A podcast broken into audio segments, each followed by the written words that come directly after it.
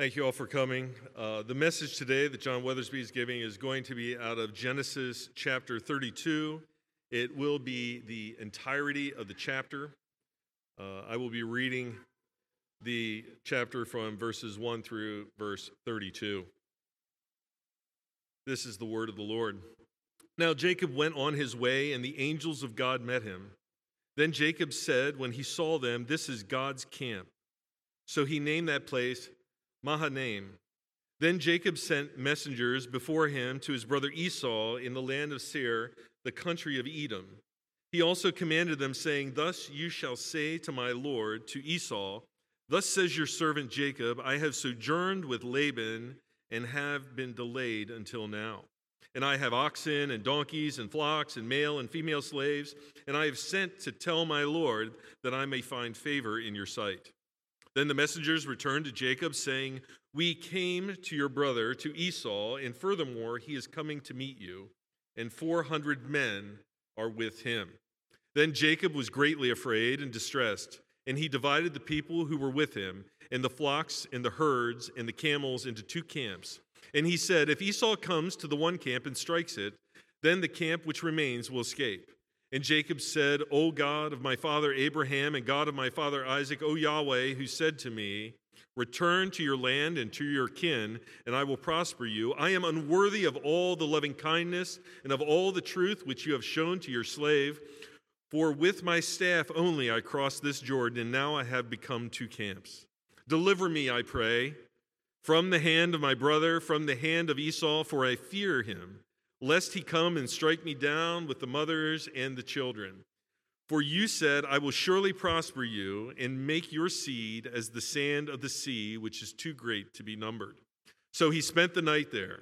Then he took from what he had had with him a present from his brother Esau 200 female goats and 20 male goats, 200 ewes and 20 rams, 30 milking camels and their colts, 40 cows, 10 bulls, 20 female donkeys, and 10 male donkeys. And he gave them into the hand of his servants, every flock by itself, and said to his servants, Pass on before me and put a space between flocks. And he commanded the first one in front, saying, When my brother Esau meets you and asks you, saying, To whom do you belong, and where are you going, and to whom do these animals in front of you belong? Then you shall say, These belong to your servant Jacob. It is a present sent to my Lord to Esau. And behold, he also is behind us. Then he commanded also the second and the third, and all those who followed the flock, saying, After the manner you shall speak to Esau when you find him. And you shall say, Behold, your servant Jacob also is behind us. For he said, I will appease his face with the present that goes before me. Then afterward I will see his face, perhaps he will lift up my face. So the present passed on before him while he himself spent that night in camp, and he arose the same night and took his two wives and his two servant women and his eleven children and crossed the ford of the Jabbok. And he took them and sent them across the stream and he sent across whatever he had. Then Jacob was alone, and a man wrestled with him until breaking of dawn.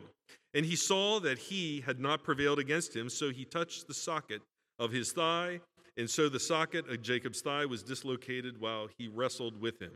Then he said, Let me go, for the dawn is breaking. But he said, I will not let you go unless you bless me. So he said to him, What is your name? And he said, Jacob. Then he said, Your name shall no longer be Jacob, but Israel for you have striven with God and with men and have prevailed. Then Jacob asked him and said, Please tell me your name. But he said, Why is it? Why is it that you ask my name? And he blessed him there. So Jacob named the place Peniel, for he said, I've seen God face to face, yet my life has been delivered. And the sun rose up, rose upon him just as he crossed over Peniel, and he was limping on his thigh.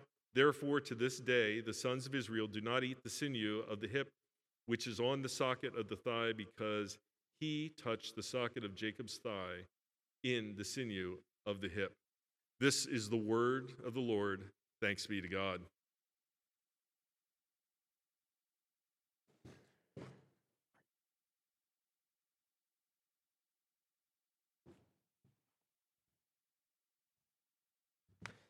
Among my few talents as a father of five is being able to ask someone a question and peer deeply into the core of their existence and know if they're the one who did it. Um, and so I was just able to do that with Pastor John Nicholas to find out who put this particular invitation in my Bible. Thank you for that reading. Always great to sit under the word of the Lord. Um, enjoyed our, our Sunday school uh, class this morning, our adult Sunday school class this morning, as it's another opportunity to sit under the word of the Lord and have it be so highly regarded. Like all, all, of, our, all of our questions with answers that we would trust our, our lives to are, are found in the word. And we, we, can, we can go to it and, and trust it. And where we don't find the answer in the word, we can pray. And where we don't find the answer and pray, we trust God. We trust God's will in our lives. And we see that a little bit in the book of Genesis this morning. Um, it's, I think, a great blessing from God to have encouraged us in this word. And by tracing this line through the patriarchs, which he's so clearly allowed us to see all the faults and flaws and failures of each of these patriarchs. Because it could be so easy for us to lift them up and pedestal them and say, oh, they're so great, that's why God chose them. But continually we are reminded He chose them because He chose them, not because they're great. And their lives tend to bear that fruit out. And so it's a blessing. Maybe you've heard God can strike a straight stroke by any crooked stick attributed to Thomas Watson, or maybe attributed to Luther. God can draw a straight line with a crooked stick, or maybe attributed to Ignatius. God uses crooked sticks to draw straight lines, or maybe the Spanish proverb God writes straight with crooked lines. This concept flows through God's choosing of the patriarchs and drawing a straight line to Israel, drawing a straight line to Christ through faulty, flawed, sinning, and sinful people. And that encourages me because I'm no more or no less than they. Um, we're reminded in the Psalms 103, verses 14 through 16, that we're but dust. And so it is encouraging to me to be reminded that I'm but dust. So it, it, can be so easy to think more highly of ourselves than we ought. And maybe you've been in church for a while, maybe you've been a believer for a while, maybe you haven't, and you think, oh, I know I'm not more, I don't think of myself too highly. It sneaks up on us, really. It sneaks up on us very quickly. We forget to have short accounts with sin in our own lives. Maybe we step away from reading in the Word. Maybe we step away from lives of prayer and devotion to God. We step away from Christ as Lord as we talked about this morning, He's not my best buddy, He's my Lord and my Savior. He, he's the one that I should, I should desire to direct my steps and my decisions and my next choices. He's the one that when I have a, a question, I should go to Him in prayer. So easy to go to people around us that we think are smart and ask them, Well, what do you think? Unless they answer with, Well, let's pray together or let's look at the Word.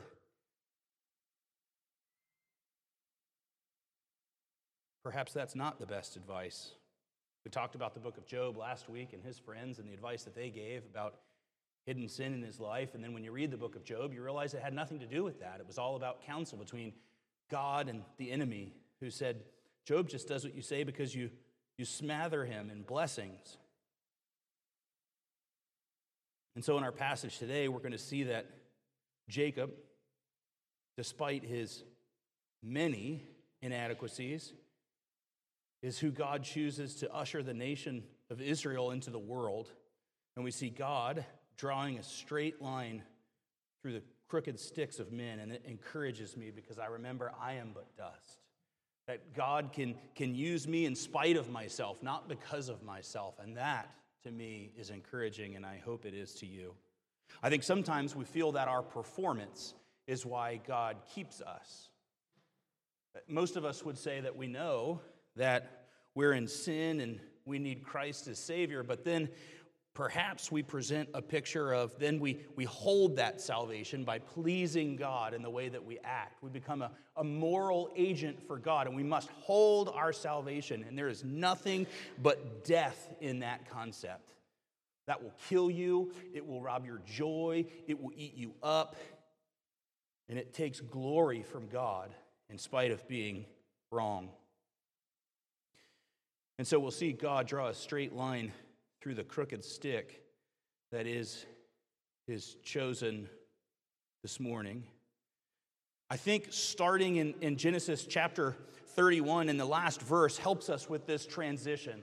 I'm not so concerned with where the chapter begins or ends, but I think it's helpful to start in verse 55 of chapter 31, which reads Early in the morning, Laban arose and he kissed his grandchildren and his daughters, and he blessed him, blessed them. And then Laban departed and returned home.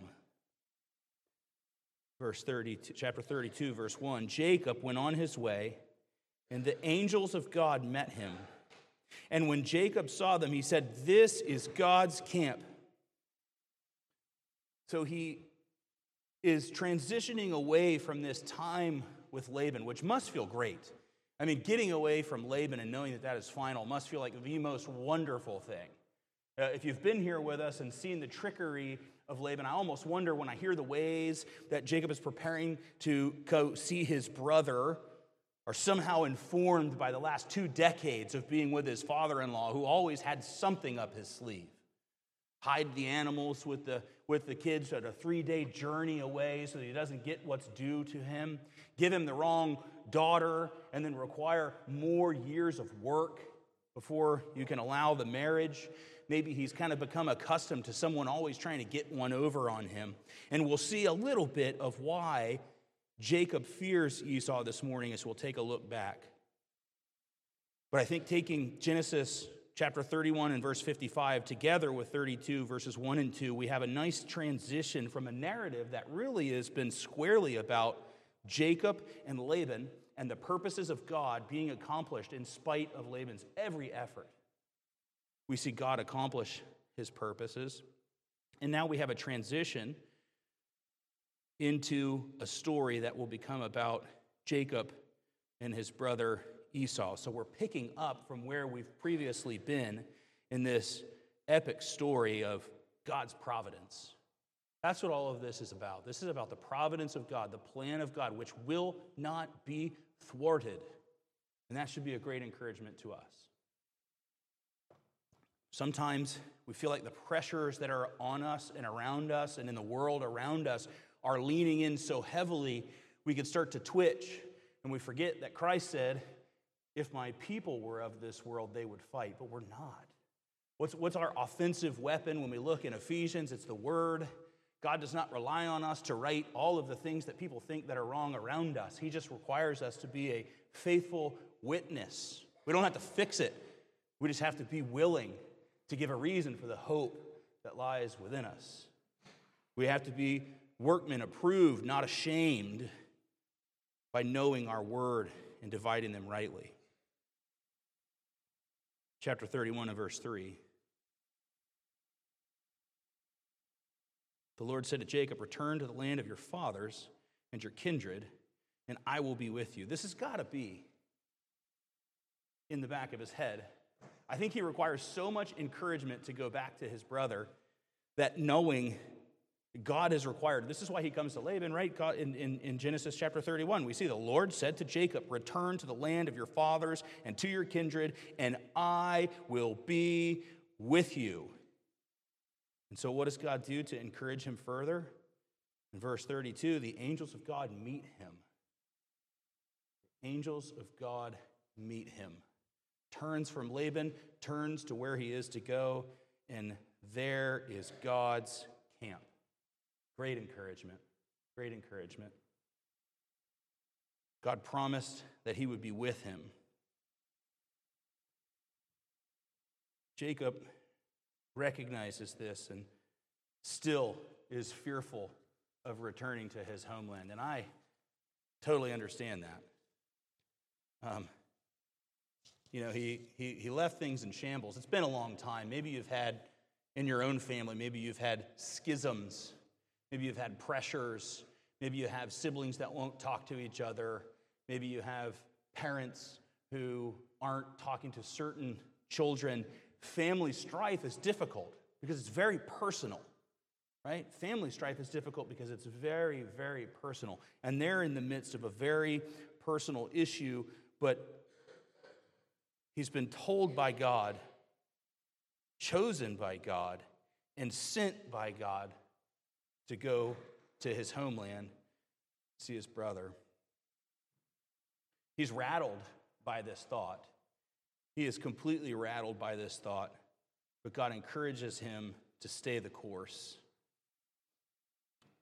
Verse 3 And Jacob sent messengers before him to Esau, his brother, instructing them, Thus you shall say to my lord Esau, Thus says your servant Jacob, I have sojourned with Laban and stayed until now. I have ox and donkeys and flocks and male servants and female servants, and I have sent to them to tell my Lord in order that I may find favor in your sight. We won't get to see the meetup between Jacob and Esau today, but he will find favor because God is with him, and only because God is with him. God is about building this nation and these people who will bring proclamation about himself to the world. This is, this is why we exist today. This is why we know who God is today, because this plan came all the way through. And in spite of impossible circumstance, this plan comes to be. So many times across the scriptures, we're led to a point where certainly there's no way out, or certainly there's no way forward, certainly there's no way through, but God intervenes and makes possible a way. And we should be encouraged because God is the same yesterday, today, and tomorrow. He's not like a man, he cannot lie. And it's not like he's restrained from lying. Like he's like, gosh, I wish I didn't have these attributes and I could just tell a quick fib. It's that his character is so perfect, it would never.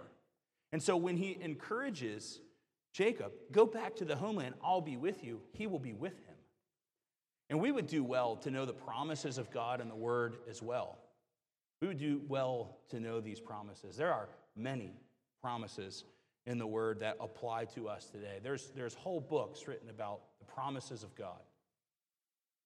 I would commend you to read on that, simply because, if nothing else, it will point you to the Word.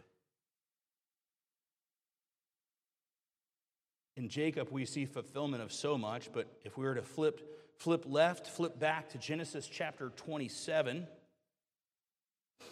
Genesis chapter 27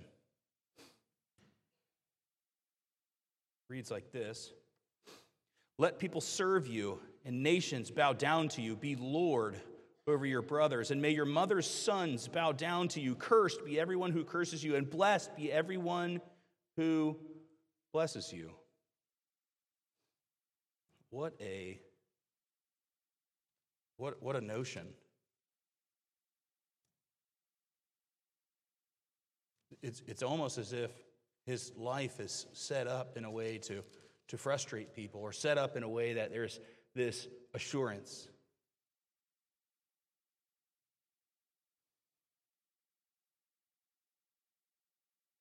And so we're here by God's will through Abraham, chosen by God. By Isaac, through Isaac, chosen by God. Now Jacob, chosen by God. And in verse 3, he sends messengers to announce to Esau that he is on his way. Now, I think that's very polite.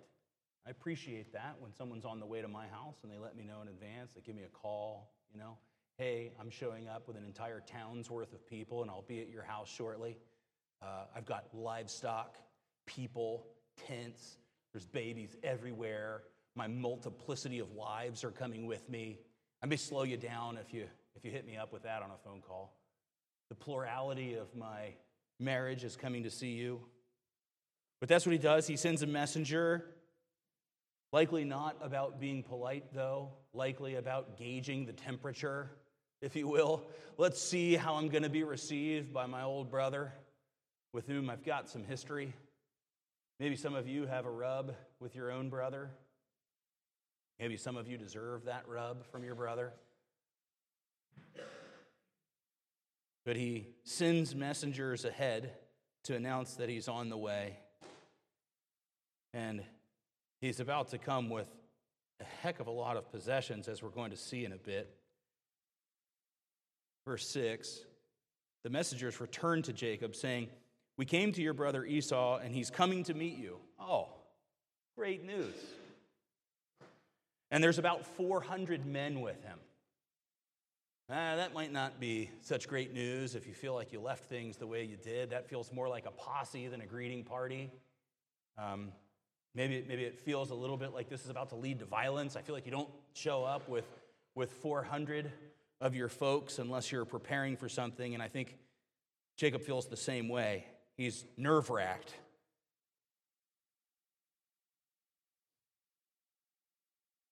But he must still have some encouragement. As soon as he makes the turn away from Laban, he sees that God is with him.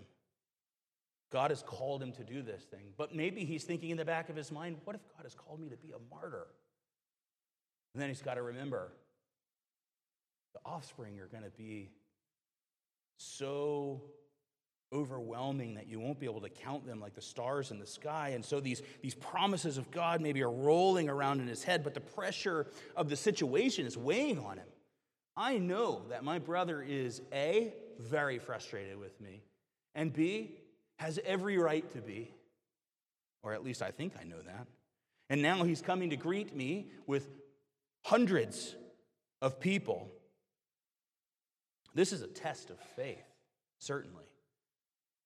Maybe not to this scale, but perhaps you've been in a situation where your, your faith is tested like this, where you feel like you just so clearly understand what it is that God would have you do. Not private revelation, right? Not that God came to you in a dream. You don't have a way of dividing whether that was last night's pizza or revelation from God. We have everything that we need in the Word. Everything that we need for life, for doctrine, for reproof, for correction, for training in righteousness. So when I see the will of God in Scripture, I feel like I understand that as applied to my situation, and circumstances around me feel like they're pressuring. If I have a wrong view of God, that pressure can make me feel like, well, maybe God's not in this. But we should relax and do well to see that God is sovereign and in complete control. And our desire is for obedience. That should be so relaxing. Our desire isn't necessarily for outcomes, our desire is to be obedient. And so, in, in our marriages, um, Sometimes in, in, in, marriage counseling, not pre marriage counseling, because that's like the best counseling. Everyone's excited, everybody loves everybody, everybody's willing to get along for the rest of their lives forever. There will never be a problem. And then there's post marital counseling when issues come up, when you realize that you're married to somebody who is intensely bristly, who needs a lot of coffee before they can even pretend to be friendly, perhaps. and there's pressure and you're tried. And you say, Well, I've done what the word tells me, and she or he is not changing. See, that's where the issue is. The word doesn't tell you to do something so that the other person will conform and be nicer to you. The word tells you to do something because you should do it. And the other person may not change. That's why I say we we, work for obedience, not outcomes. I'm not obedient because I think I'm going to get what I want. I'm obedient because Christ is Lord. Because I am a slave to my Lord. He says this, and I do that. I hope. I hope.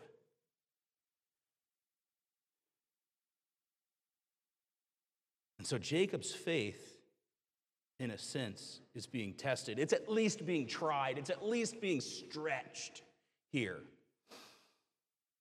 He knows from chapter 31 he's called to come back to this land. He knows he's encountered the angels right when he's turned away from Laban. He knows that God has provided so much for him. There's no reason why he should have all of these possessions. There's literally no reason why he should have all these wives. There's no reason why he should have all of these possessions, all of this livestock, all of these things. He shouldn't have even, he shouldn't have all of these things. He knows that it's God. He knows that God is in it. And so he's got these two camps, if you will, pressuring on him, following the word of God in spite of feeling like he's walking into an attack. Now, there are lasting principles about what we see in the way that he walks through this trial. And maybe for you, maybe you are early in your walk, maybe you are a young Christian. Be ready to have your faith built through trials, through testing, and through temptation. And don't allow those things to dismay you, right? The, the word tells us that this is, we, we become like the refiner's fire.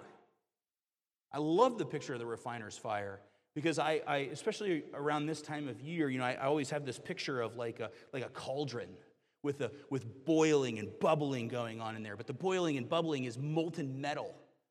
And the impurities, as they boil, as metal is brought to such a high temperature that it liquefies, bubbles up impurities to the top, and they're, they're scraped off of the top and thrown away, allowed to cool, and reheated again. This is the way the Christian life is described to reveal impurities in us.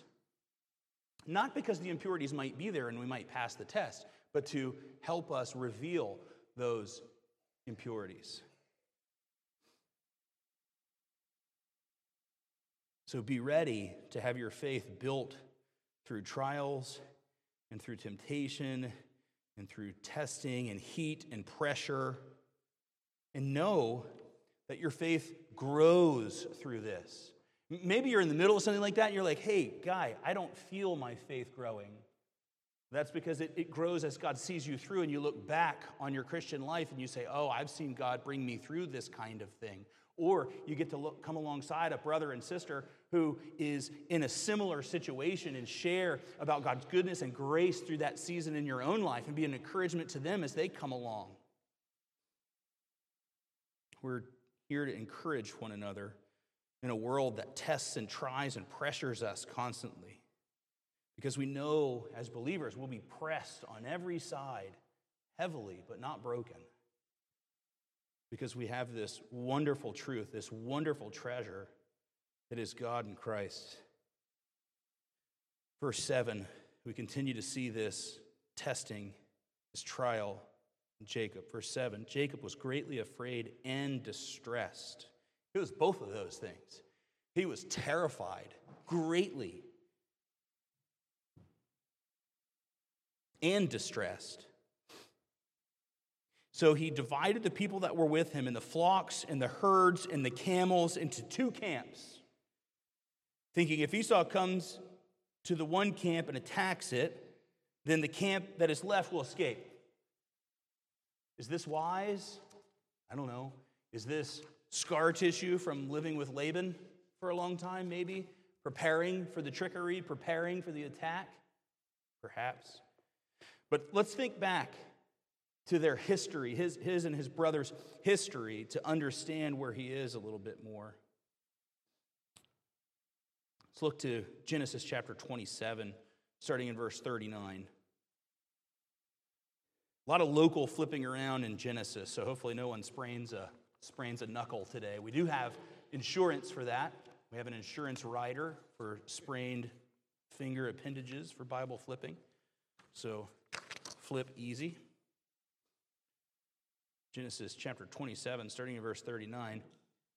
Then Isaac, his father, answered and said to him, Behold, away from the fatness of the earth shall your dwelling be, and away from the dew of the heaven on high. By your sword you shall live, and you shall serve your brother. But when you grow restless, you shall break his neck from your yoke. Verse 41 Now Esau hated Jacob because of the bless- blessing with which his father had blessed him. Esau said to himself, The days of mourning for my father are approaching, then I will kill my brother Jacob. But the words of Esau,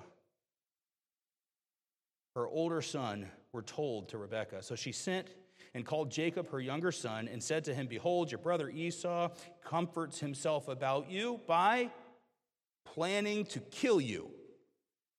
Now, therefore, my son, obey my voice, arise and flee to Laban, my brother in Haran.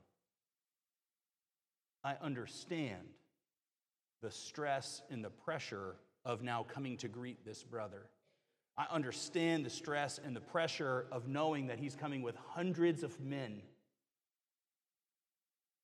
But God is calling him to do it. This is a matter of obedience. This is a matter of trust. This is a matter of faith. And by stepping out in this, in faith, speaking from his perspective, if he survives, it will grow his faith and trust in God even more. It would have to. He knows his brother had a blood. He comforts himself by planning to kill you. This is an odd way to comfort yourself, I think. I hope. I hope it strikes each of you as odd. Verse 9. And Jacob said, O God of my father Abraham, and God of my father Isaac, O Lord, who said to me, Return to your country and your kindred, that I may do good. Pause. He's praying. He's now driven to prayer. He's split the camps in two. He knows his brother's coming. He suspects, based on some of their past history, that his brother's not coming excitedly to greet him, perhaps, with his hundreds of friends. And he prays. And he kind of prays in this way of kind of, well, let's, let's, let's keep going in the prayer. Verse 10 I am not worthy of the least of all of the deeds of steadfast love and all the faithfulness that you have shown to your servant. For with only my staff I crossed the Jordan. Now I have become two camps. Please deliver me from the hand of my brother, from the hand of Esau, for I fear him, that he may come and attack me, the mothers with the children.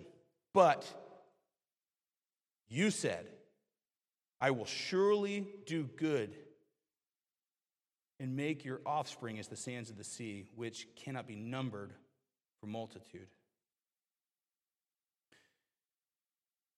This prayer is claiming for a lack of worthiness.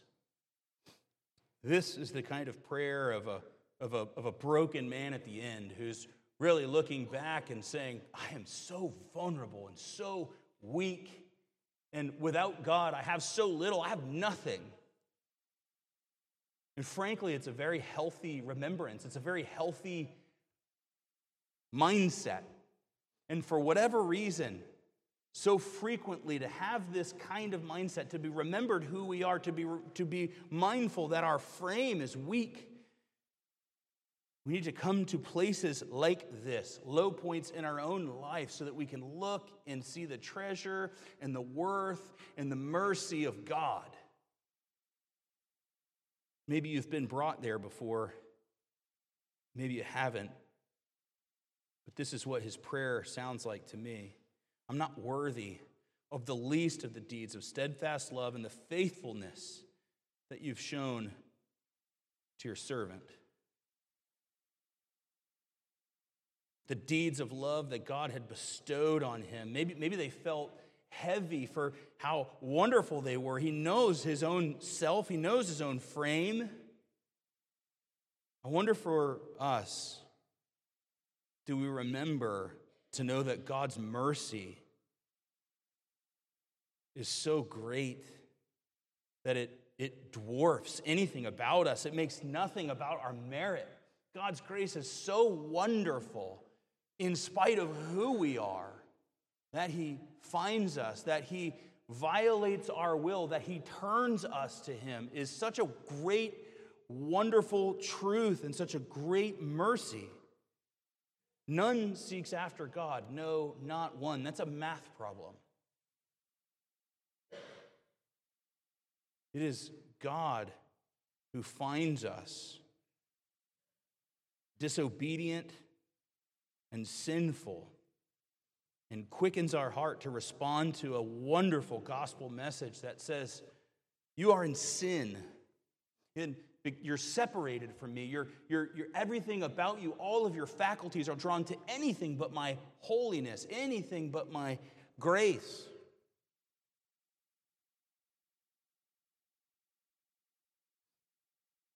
And God is so wonderfully merciful for that. Oh, it reminds me if you've ever felt the experience. They did this in the 90s, in the 80s. I think this is over now, which is probably good because it was weird. But people would wear ankle weights around. You remember those? Not leg warmers, I mean ankle weights. They velcroed around your ankle. I mean, that awful sound when they came, people would wear them, right? And you, you walk in these things, you wear them all day, you take them off, and you feel like you could jump off of the crust of this earth and float away forever because you'd been so weighed down by the weight of these things that when it comes off, it's completely freeing. I think this is how he's feeling in this moment. Though he's so low, he's praying. And in the midst of praying, perhaps God starts to turn his spirit he realizes he's not worthy of the deeds of steadfast love and all of the faithfulness that God has shown to him. And he asks God, please, he begs God, please deliver me from the hand of my brother. Why? He asks him and he begs him because he can. He can make that happen. That's why we pray to God, because he's able. We pray to God because He's sovereign. We pray to God because He can affect change. We pray to God for people's salvation because we believe He can save them, because we believe He's sovereign.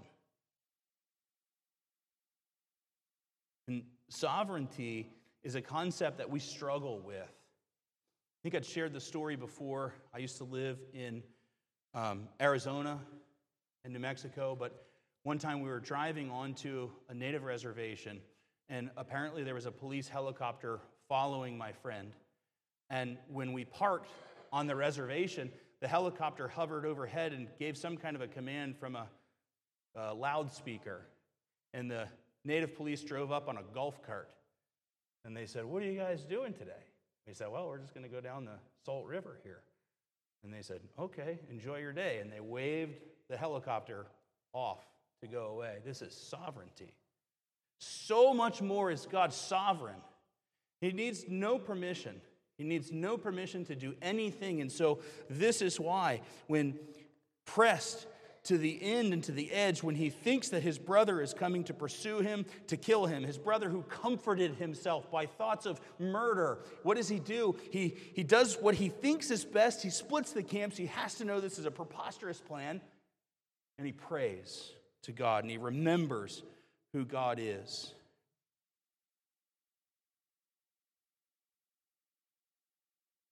Verse 13 So he stayed there that night.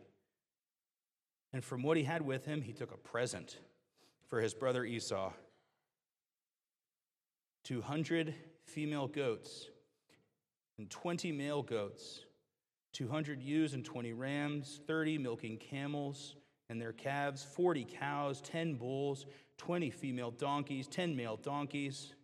And these he handed over to his servants. Everyone drove by itself and said to his servants, Pass on ahead of me and put a space between drove and drove.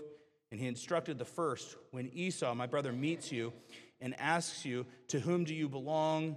Where are you going? And whose are these ahead of you? Then you shall say, They belong to your servant Jacob. They are a present sent to my lord Esau. And moreover, he's behind us.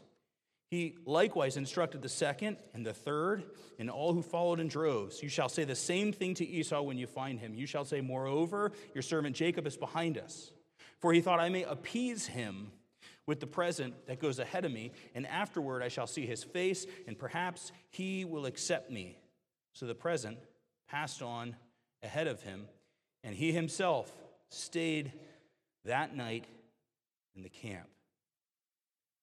One thing that strikes me here is just the vastness of all that Jacob has. This is someone who acquired these resources by God's blessing. God bestowed all this upon him. You remember, uh, he, he had, a, had a, a vision from God and, and communicated to um, Laban how he was supposed to receive these animals that had spots and stripes.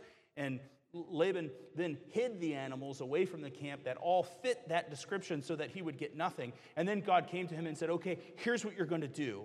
And it's this preposterous plan of carving sticks and putting them in the drinking water and, and doing all these things because God is sovereign in all that he does. And all of this must still be so encouraging in his mind, but we see hundreds of animals changing hands and going out in droves and waves, and he's trying to buy his brother's favor.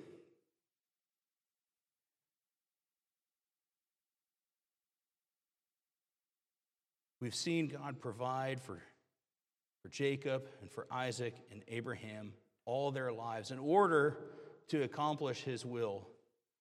God directs their ways and their lives for the purposes of accomplishing his will.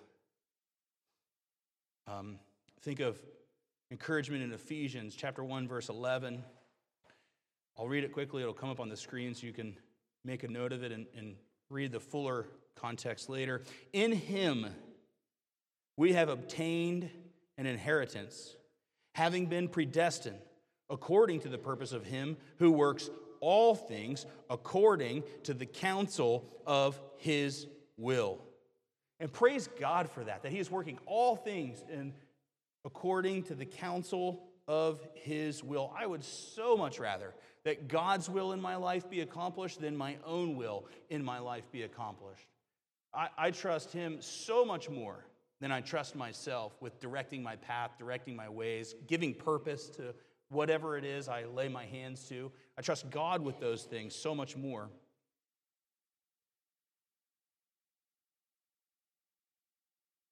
And so, through all of this, we'll see God leave behind a testimony of himself to pave a way to demonstrating his grace through the God man Christ, who will come and will establish his church, who will tear the veil that was established in Israel from top to bottom as he bestows his spirit on those of us who believe and enters each believer for the conviction of sin and for sealing in God. This is ultimately where God is going. This is, this is the direction that God is driving through all of life according to his will through people, using people's free will and free willingness. God will make his purposes come to pass. This is a great reminder when an anxiousness comes about us around a decision or some direction that we need to take, and we, we feel unsettled in that. We feel like we don't know which way to go. We feel like we want to follow after God's will and we don't want to go the wrong direction. I so, I so badly, God, I just want to be in your will and I don't see exactly where to go here. That we go to Him in prayer. And maybe you would say, I've been praying and I still, I still don't know exactly which way to go. God has not revealed to me His will. And so I'm still unsettled. I would ask you this do you think that you could violate God's will? Could you, because you're strong enough, would He allow you to violate His will? You say, yeah, but I, don't feel, I don't feel perfectly settled. Um, Jacob here is praying to God. Um, He's still splitting his camp into two. He's still sending the mountain waves and droves. He's seen angels. God's told him, Go here. God said, I will be with you, but he's still doing all of these things. Sometimes we don't feel perfectly settled, but we trust God, or we should. That's where we should land. I trust God. God, don't let me go in the wrong direction. I trust you that you'll unsettle me with some direction if that's where I need to go. But I'm stepping out in faith that you're with me in this, and if you are not, please stop me. Sometimes that's what we get. Sometimes God doesn't come to us and say, hey, hey, little guy, sit down. Let me just explain to you everything that I'm going to do, okay? Uh, because you're vastly important to the universe. So I'm going to tell you everything that's in my plan and exactly where you fit so that you'll trust me. Sometimes the point is going through the confusion. Sometimes the point is having faith in something that you don't see right now. And that's biblical. In fact, let's turn to Hebrews chapter 11. Because, like my good personal friend LeVar Burton would say, don't take my word for it, read a book. And so, by His grace, God in His Word in the book of Hebrews has provided us this picture of what faith is. What does it look like to sometimes step out in faith when we don't have the whole story, where we don't have the entire picture? Hebrews chapter 11, starting in verse 1. Now, faith is the assurance of things hoped for, the conviction of things not seen. For by it, the people of old received their commendation. By faith, we understand that the universe was created by the Word of God, so that what is seen was not made out of things that are visible. This is why we trust that God created the universe and everything in it. Psalms describe stretching out the heavens like a cloak and spreading them out. The word tells us the order in which God has created all that is, and there's nothing that is that God did not create. We trust that by faith because that's what the word tells us. Romans chapter 4, verses 16 through 22, picks up on this thread of faith.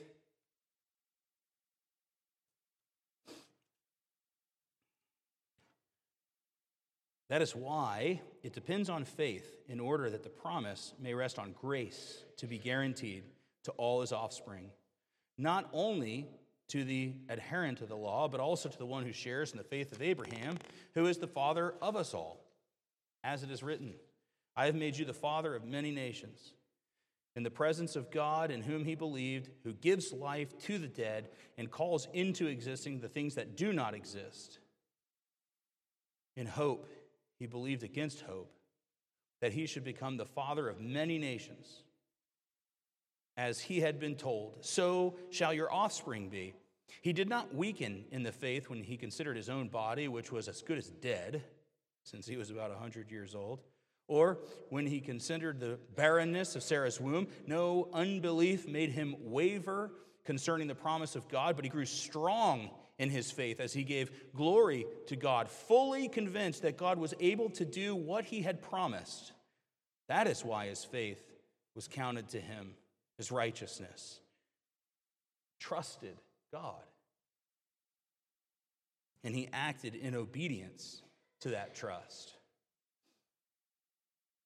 Genesis chapter 15 tells us that he believed in the Lord and it was counted to him as righteousness.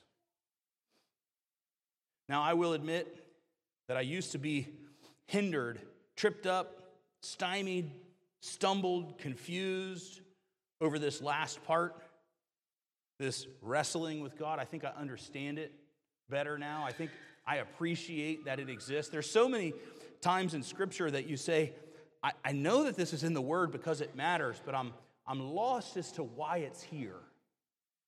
But this wrestling match, I think I get. Now, several reasons I used to be confused by this that I don't struggle with as much. Um, like, did they just, was there wrestling matches in heaven and God picked the angel who, like, lost a lot but never got pinned? So the match is just kind of left, they, they just went on forever. And so they sent that guy down. Um, or is this, is this even about this wrestling match? Maybe this is actually about encouraging the faith of Jacob, allowing this thing to go on, allowing him to participate together with God. I think God is so graceful in letting us participate in his plan sometimes. And so, as Jacob is so stymied, right? He's, he's splitting his family into camps. He's sending people out in waves. He knows his brother used to comfort himself by thinking about killing him. But he knows the angels are with him. He knows God's promise to be with him. He's now back in this camp by himself. He's been in prayer, the one that we saw recorded. There's probably more prayer going on. He's really stressed out. And so he gets the opportunity to, to vent a little bit and put some of this aggression out as they, they wrestle together with the angel who never seems to win but doesn't quite lose. During the middle of this scene, he reveals in, in verse 28, the angel reveals, your, your name shall no longer be Jacob, but Israel, because you've strived with God and with men and have prevailed. Jacob wants to know his name, and he's like, Why do you want to know my name? I just changed your name to Israel. We just struggled all night. Um, I came to you in the middle of this thing. You want to know what my name is? He then realizes, verse 30, that he's seen God face to face and his life has been delivered. The sun rose upon him, and then he's limping because of his hip. This used to get me too. Like, what? He touches his hip so that he'll limp after this long wrestling match? Now, imagine this. Um, I take probably what would be considered criminal or terrifying volumes of melatonin to get bad rest. Okay? Along with that comes the most strangely wonderful dreams. They're weird. Uh, I dreamed that Justin was having me audition to sing, and he kept yelling at me to sing louder. Um, I dreamed about Texas Shop just the other day. How easy would it be to wrestle with an angel all night and step back and go, wait, that didn't happen. I was praying, I got tired, I fell asleep, I had a dream.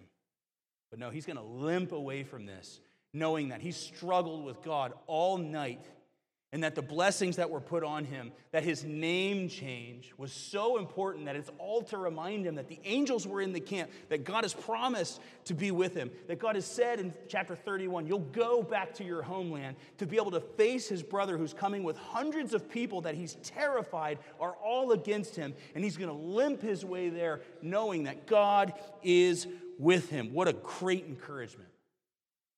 What a blessing of God to grow Jacob's faith.